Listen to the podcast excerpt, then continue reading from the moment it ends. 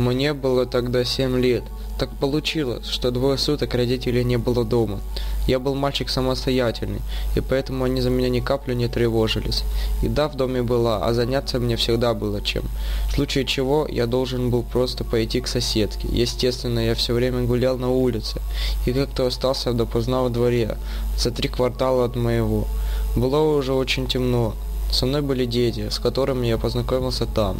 Мы сидели и рассказывали друг другу всякие страшилки.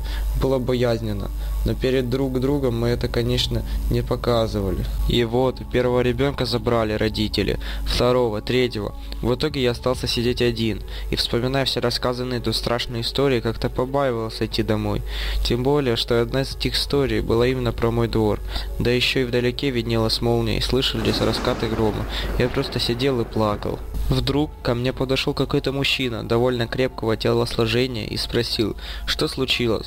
Я от безысходности ему все рассказал, на что он предложил проводить меня до дома. Мы пошли по направлению к моему дому. Он расспрашивал меня про жизнь, про то, как я учусь и про все прочее. Так мы дошли до моего дома. Он сказал, что если что, будет стоять у подъездной двери еще некоторое время. Если мне будет страшно, мне стоит только позвать его. Зайдя в подъезд, я услышал стук закрывающейся где-то двери и тут же выбежал к незнакомцу. Он предложил проводить меня до квартиры. Мы поднялись на мой этаж, я открыл дверь, включил свет и попрощался с ним. Он тоже попрощался и пошел на выход. На следующий день вернулись родители. Мы с отцом пошли гулять. Наш путь пролегал как раз мимо того двора, в котором ко мне подошел незнакомец. Возле одного из подъездов стояла похоронная процессия из нескольких человек. На табуретках стоял гроб, большая фотография. Фотография покойника была рядом. Взглянув на фотографию, я блемел.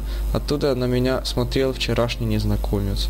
Даже если предположить, что он умер после того, как проводил меня, то все равно его никак не могли хоронить на следующий день.